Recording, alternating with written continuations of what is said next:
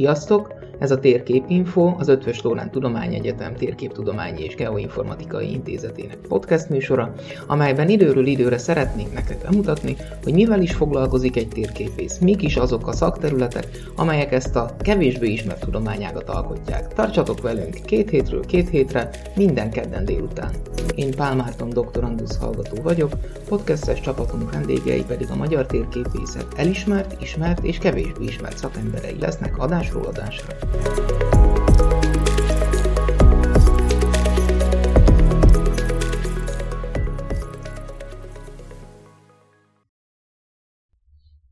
Köszöntöm a hallgatókat, mai vendégünk dr. Kerkovics Krisztián egyetemi adjunktus, a vetülettan hazai, sőt már mondhatjuk nemzetközi ásza, és arról fogunk beszélni, legalábbis megpróbálunk arról beszélgetni, amit így azért hangformájában viszonylag nehéz összehozni, hogy mi, mik is egyrészt a vetületek röviden az elején, másrészt pedig, hogy erre miért is van szükség, vagy miért kell ezzel foglalkozni, akár egy térképész hallgatónak, vagy egy térképész olvasónak.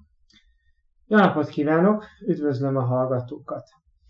Hát a vetületnek az egész célja az az, hogy ami görbült ö, földfelszínünket, azokat síklapon ábrázoljuk, és erre az ábrázolásra valamilyen egyértelmű hozzárendelést létesítsünk, ami egyértelműség az azért lehet például fontos, mert amikor ingatlan nyilvántartást vezetünk, akkor nagyon fontos, hogy a térképlapon megjelenő telekhatás sarokpontok, azok pontosan ott legyenek a görbült földfelszínen, mint ahogy azt a térkép alapján várnánk, hiszen nyilvánvalóan itt akár centiméteres tévedésekből is hatalmas tyúkperek tudnak lenni.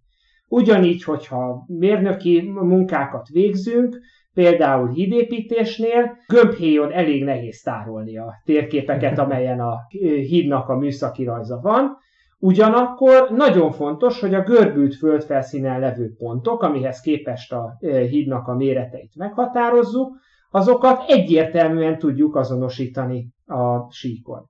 Tehát a vetületnek két célja van, a görbült földfelszín síkban ábrázolása, illetve a kettő közötti matematikai hozzárendelés megteremtése.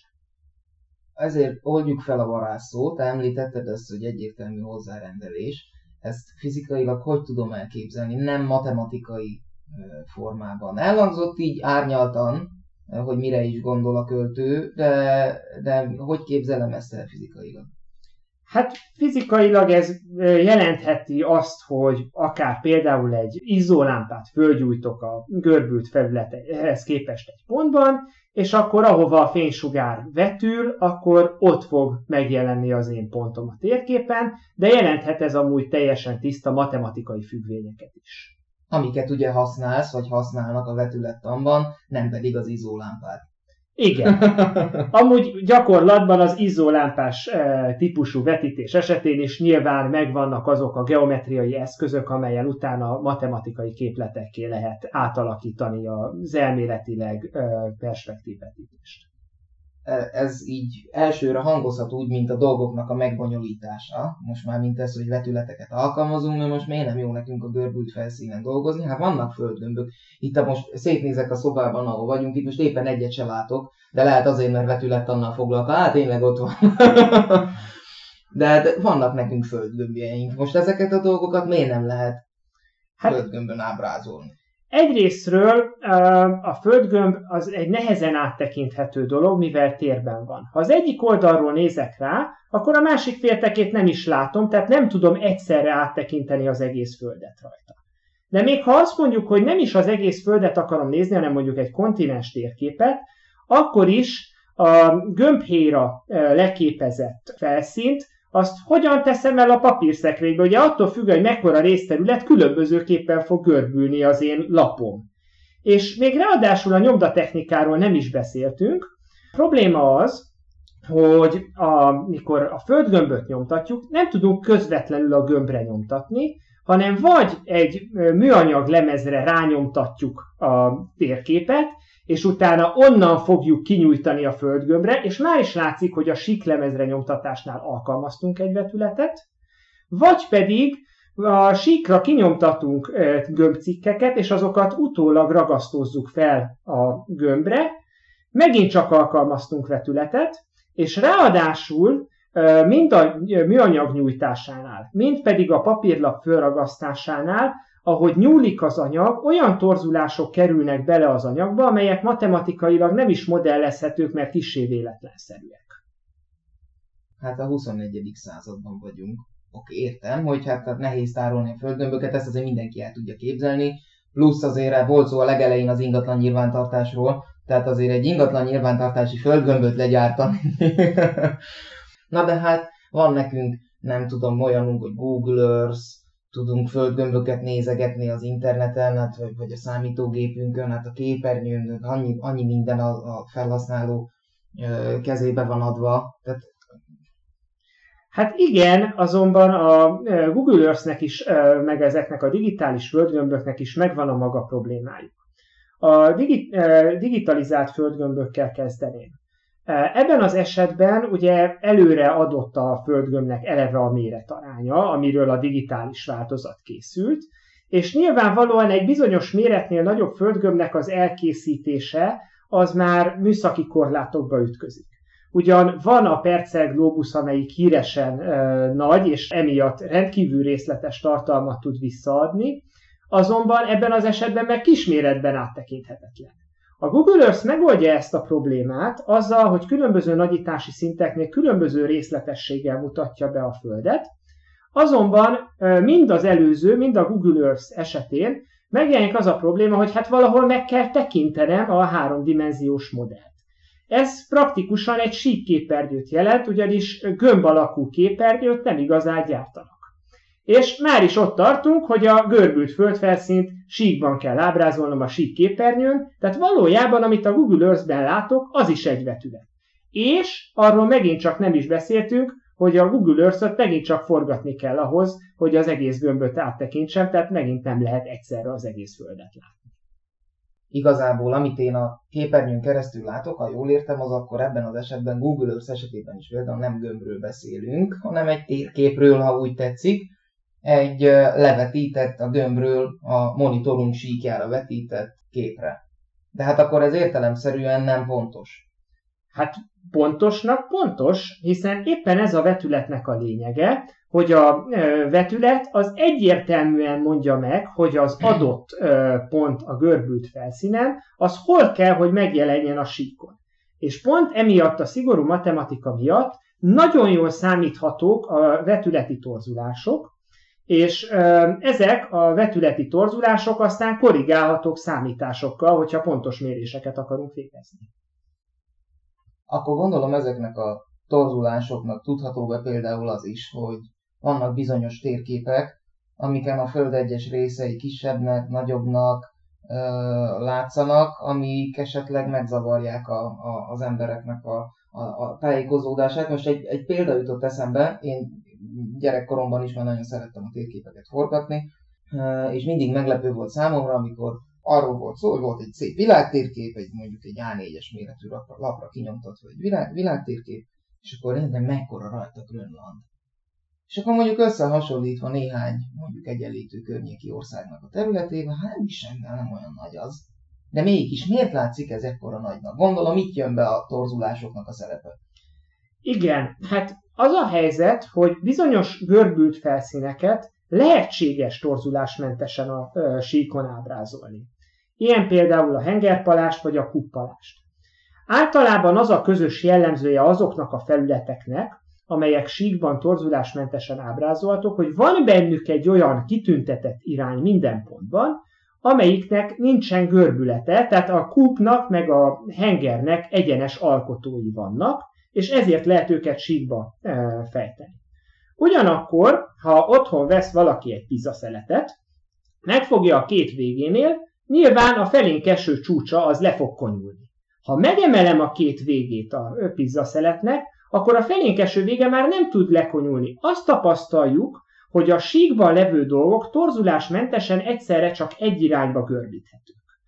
Na most látjuk, hogy a gömb az ez e képest egyszerre két irányba is görbül, az egymásra merőleges iránypárokban egyforma görbülete van, ezért nem fogom tudni a pizza szeletet gömb alakba meghajtani, sőt, fordítva, a gömb alakot se fogom tudni uh, vissza a sík pizza szelet alakjára áthozni.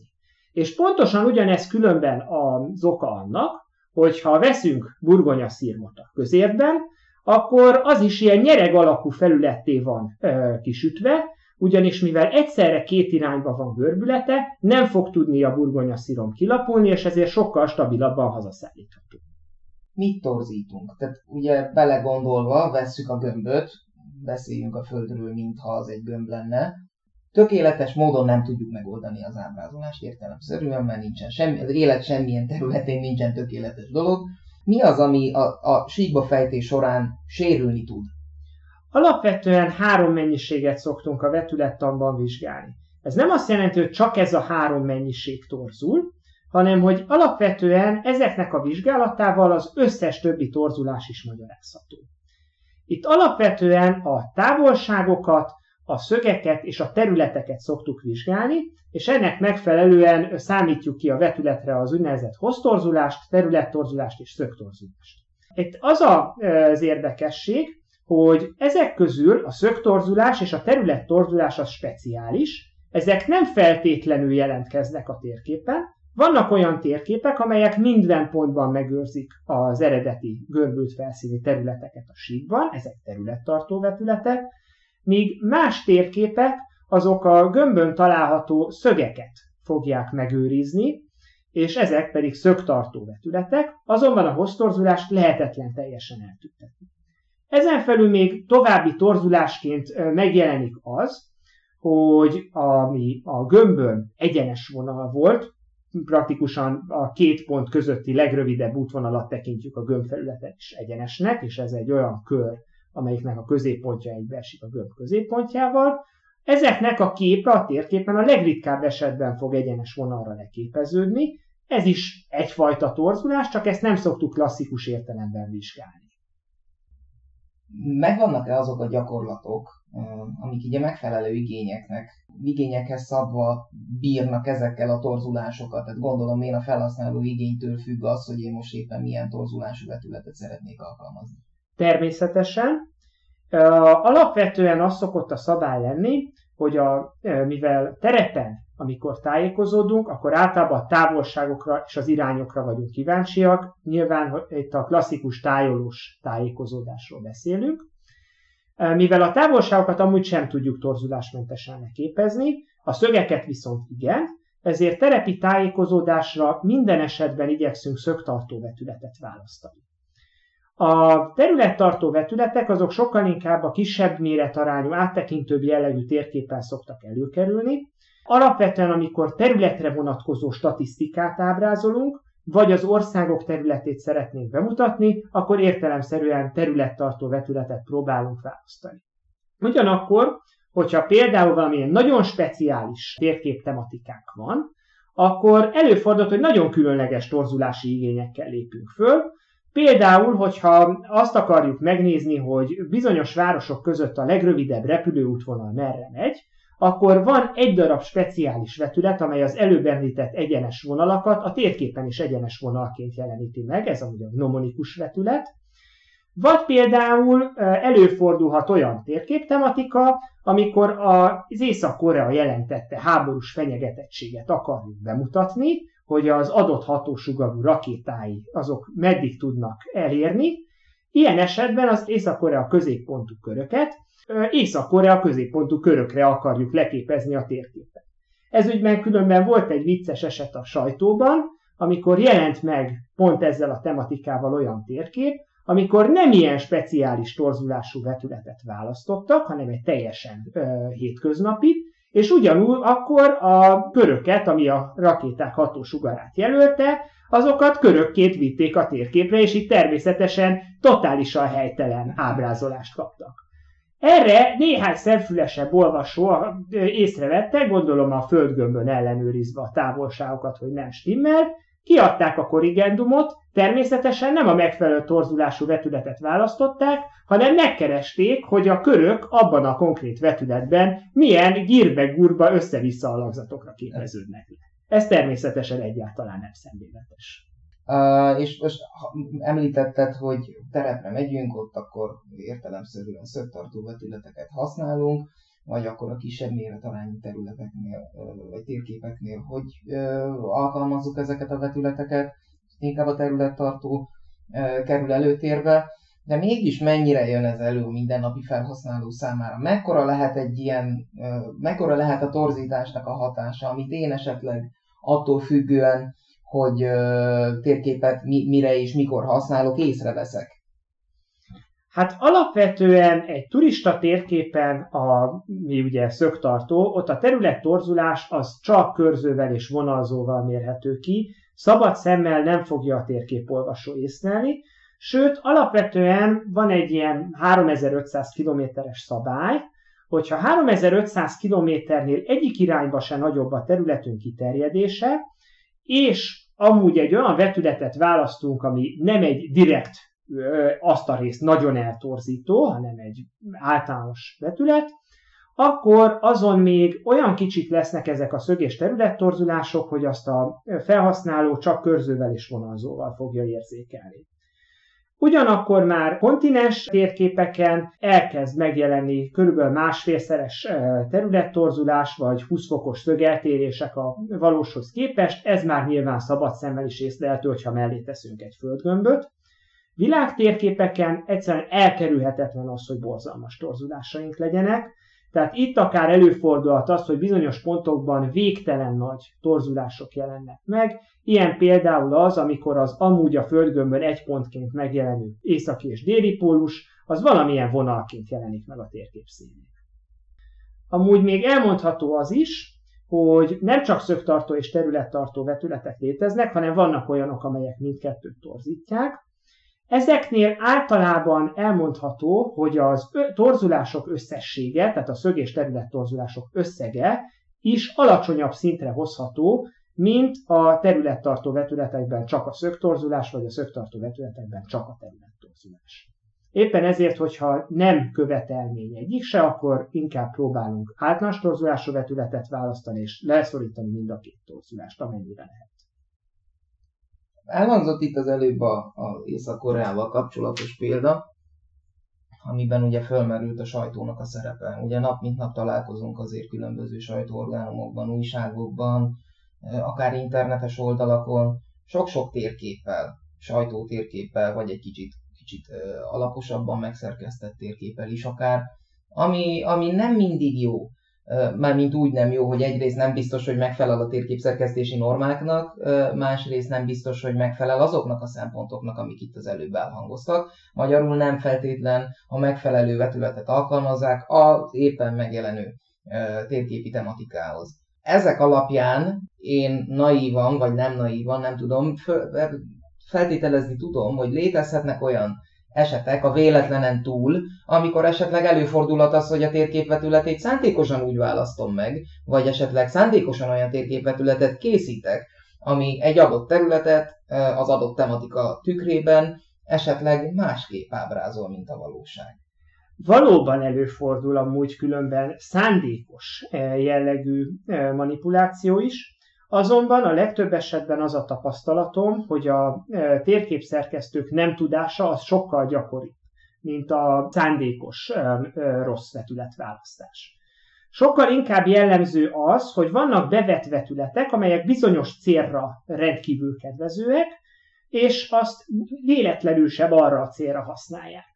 Klasszikus példa a Mercator vetületnek az alkalmazása, amelyik elsősorban terepi tájékozódásra alkalmas, ugyanis a függőlegeshez képest mért irányok, azok megegyeznek az iránytű északi vonalához képest mért irányjal, ami nyilván terepi tájékozódással egy hajósnak vagy egy turistának rendkívül kedvező.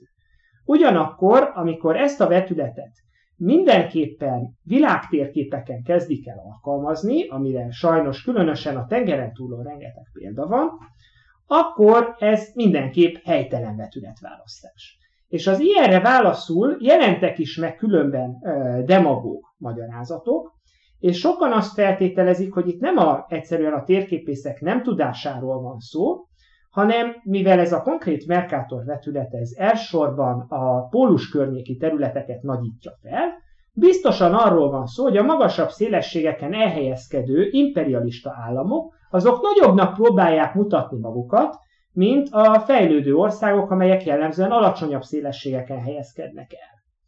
Természetesen egyáltalán nem ez a helyzet, sőt a gyakorlottabb térképszerkesztőknek vannak erre megfelelő vetületeik, ahol ezt ki lehet küszöbölni.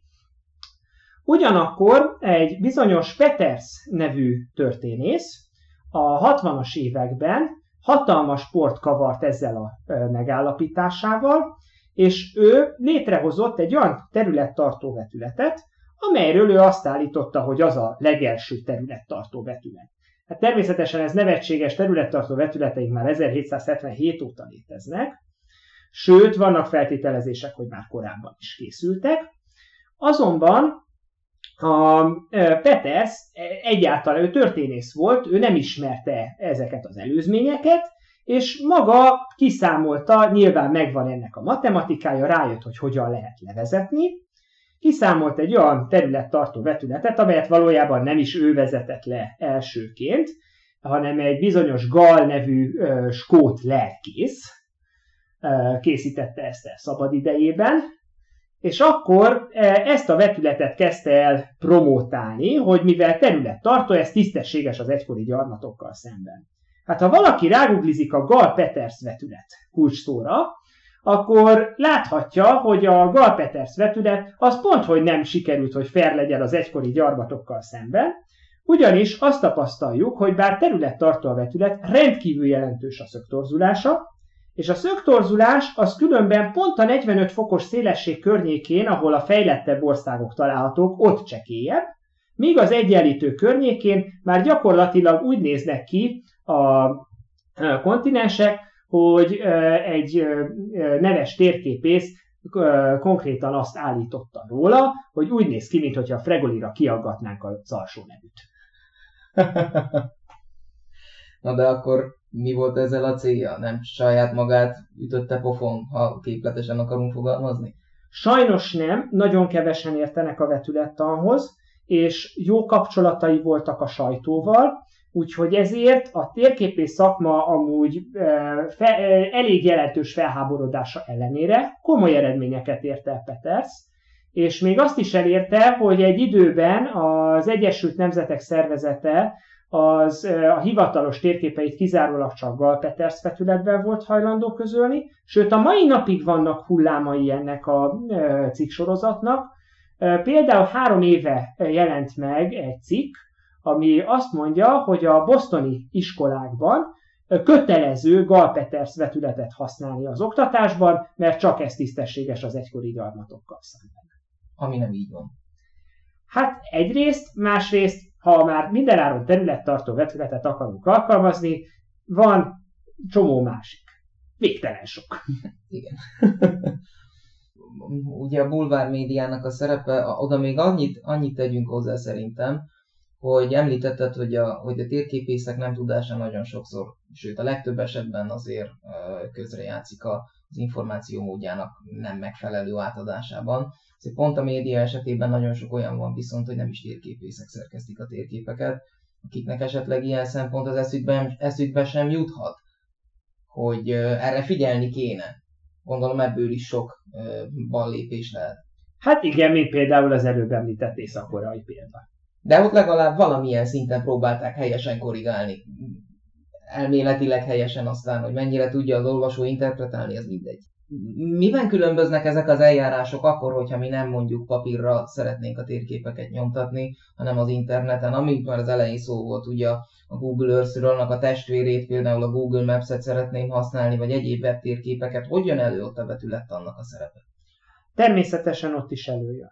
Az a helyzet, hogy a webtérképeket az ember elsősorban az autóba épített vagy mobilba épített GPS chip segítségével szokta használni, tehát elsődlegesen ezek terepi tájékozódást segítő térképek, és ennél fogva szögtartó vetületet választottak, konkrétan ugyanazt a Mercator vetületet, amelyről az előbb beszéltem. Ennek egy tetszőleges részébe belenagyítva a vetületi torzulások azok ö, gyakorlatilag szabad szemmel észrevehetetlenné válnak, és ráadásul a bármelyik részében nagyítok bele a térképnek, az északi irány mindig fölfele áll. Ez is nagyon szerencsés. Mind a térképadatok tárolásához, mind pedig azok megjelenítéséhez, interpretálásához. Ugyanakkor ez olyan szempontból szerencsétlen, hogy amikor én kikicsinyítek a térképből, és az egész földet szeretném látni, ebben az esetben az egész föld ebben a szögtartó vetületben jelenik meg. Ugyanakkor egész földet ábrázoló térképet az ebben ritkán használt terepi tájékozódásra, tehát itt már helytelen vetületválasztásnak számít. A Google Maps ezt próbálta azóta orvosolni azzal, hogy egy ilyen földgömbszerű perspektív megjelenítés vált át akkor, hogyha már egy bizonyos szintnél kisebb méretarányban nézem. Azonban ez sem túlzottan szerencsés, hiszen ugyanoda tértünk vissza, mint a Google Earth-nél, hogy nem látom a másik felét. Ezzel szemben az alternatív térképszolgáltatók, BeamMaps, OpenStreetMap, stb. egyszerűen nem is törődik ezzel a problémával, és ezért gyakorlatilag a felhasználó tömegesen találkozik a Mercator vetület helytelen használatával kikicsinyítve.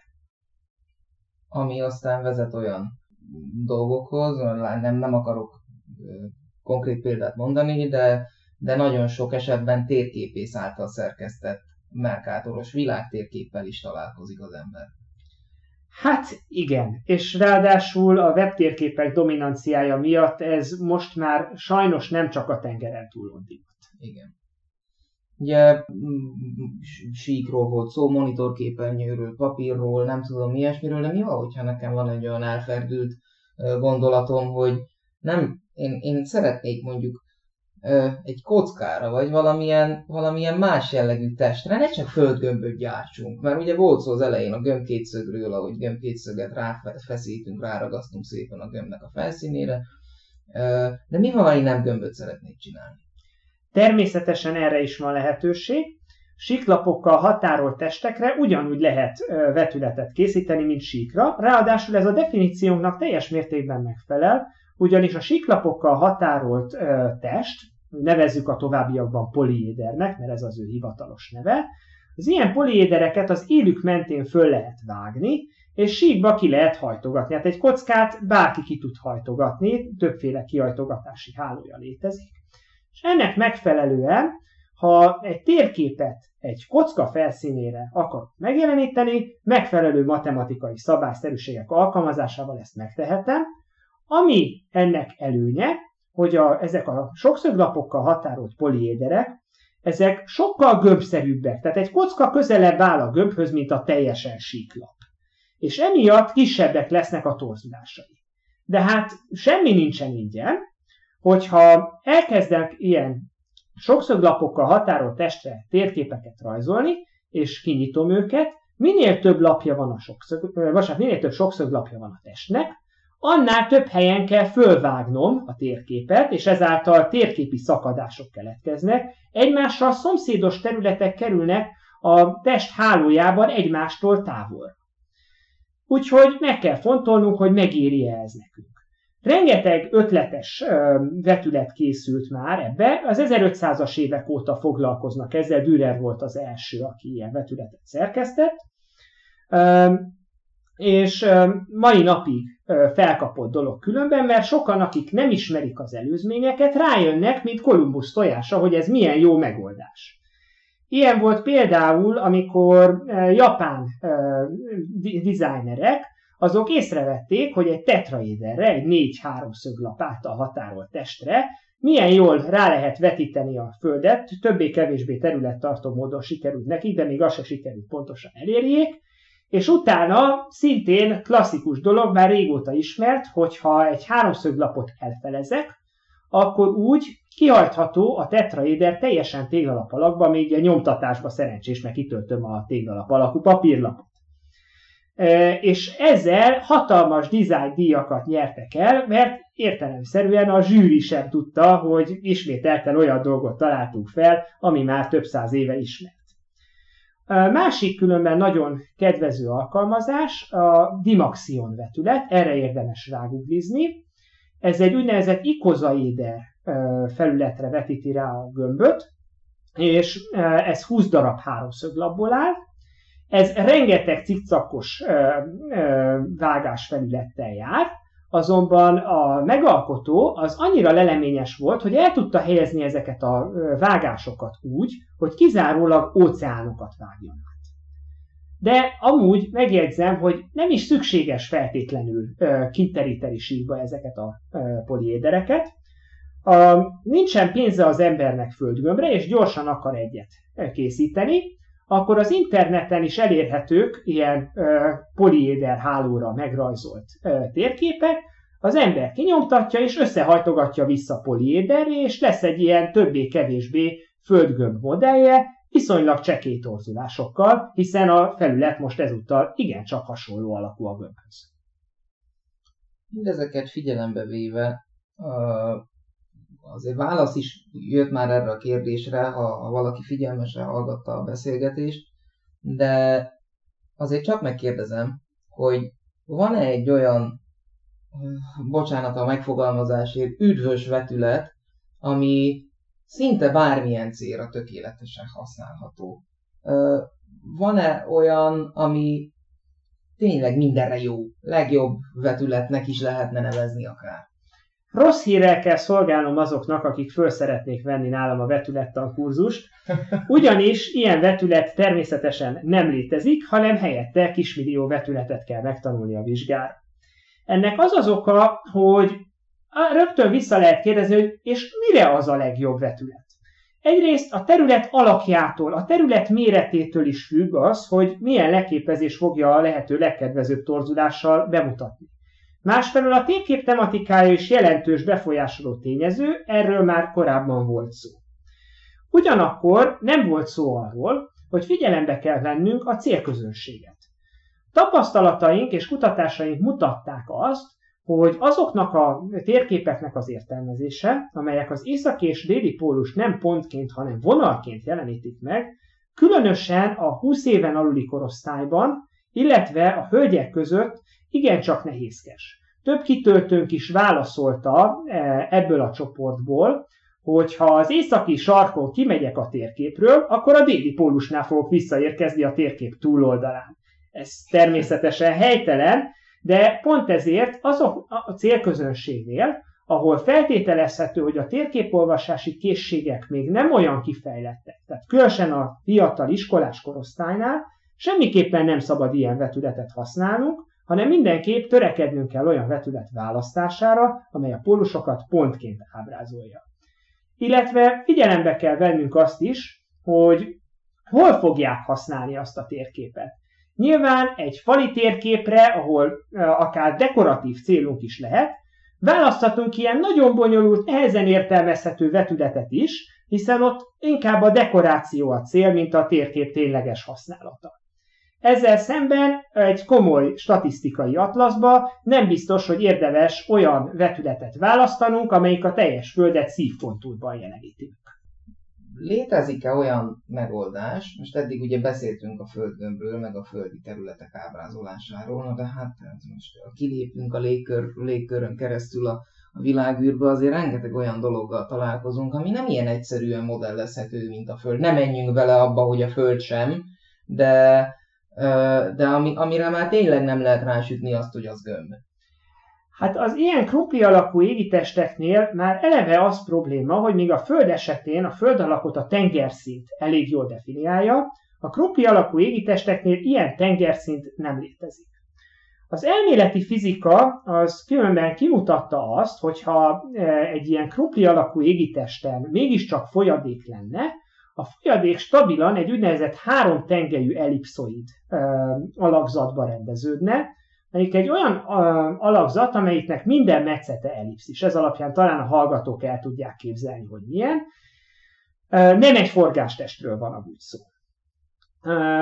És ezeknek a háromtengelyű ellipszoidoknak is dolgoztak ki vetületeket, azonban ezeknek a matematikájuk már nagyon elborult, és tényleg csak kevés kiválasztottnak adatik meg, hogy megértse ezeknek a működését, úgyhogy ezek úgy működnek, hogy bele van táplálva a képlet a térinformatikai szoftvernek a fekete dobozába, benyomjuk a jelölőnégyzetet és alkalmazzuk őket.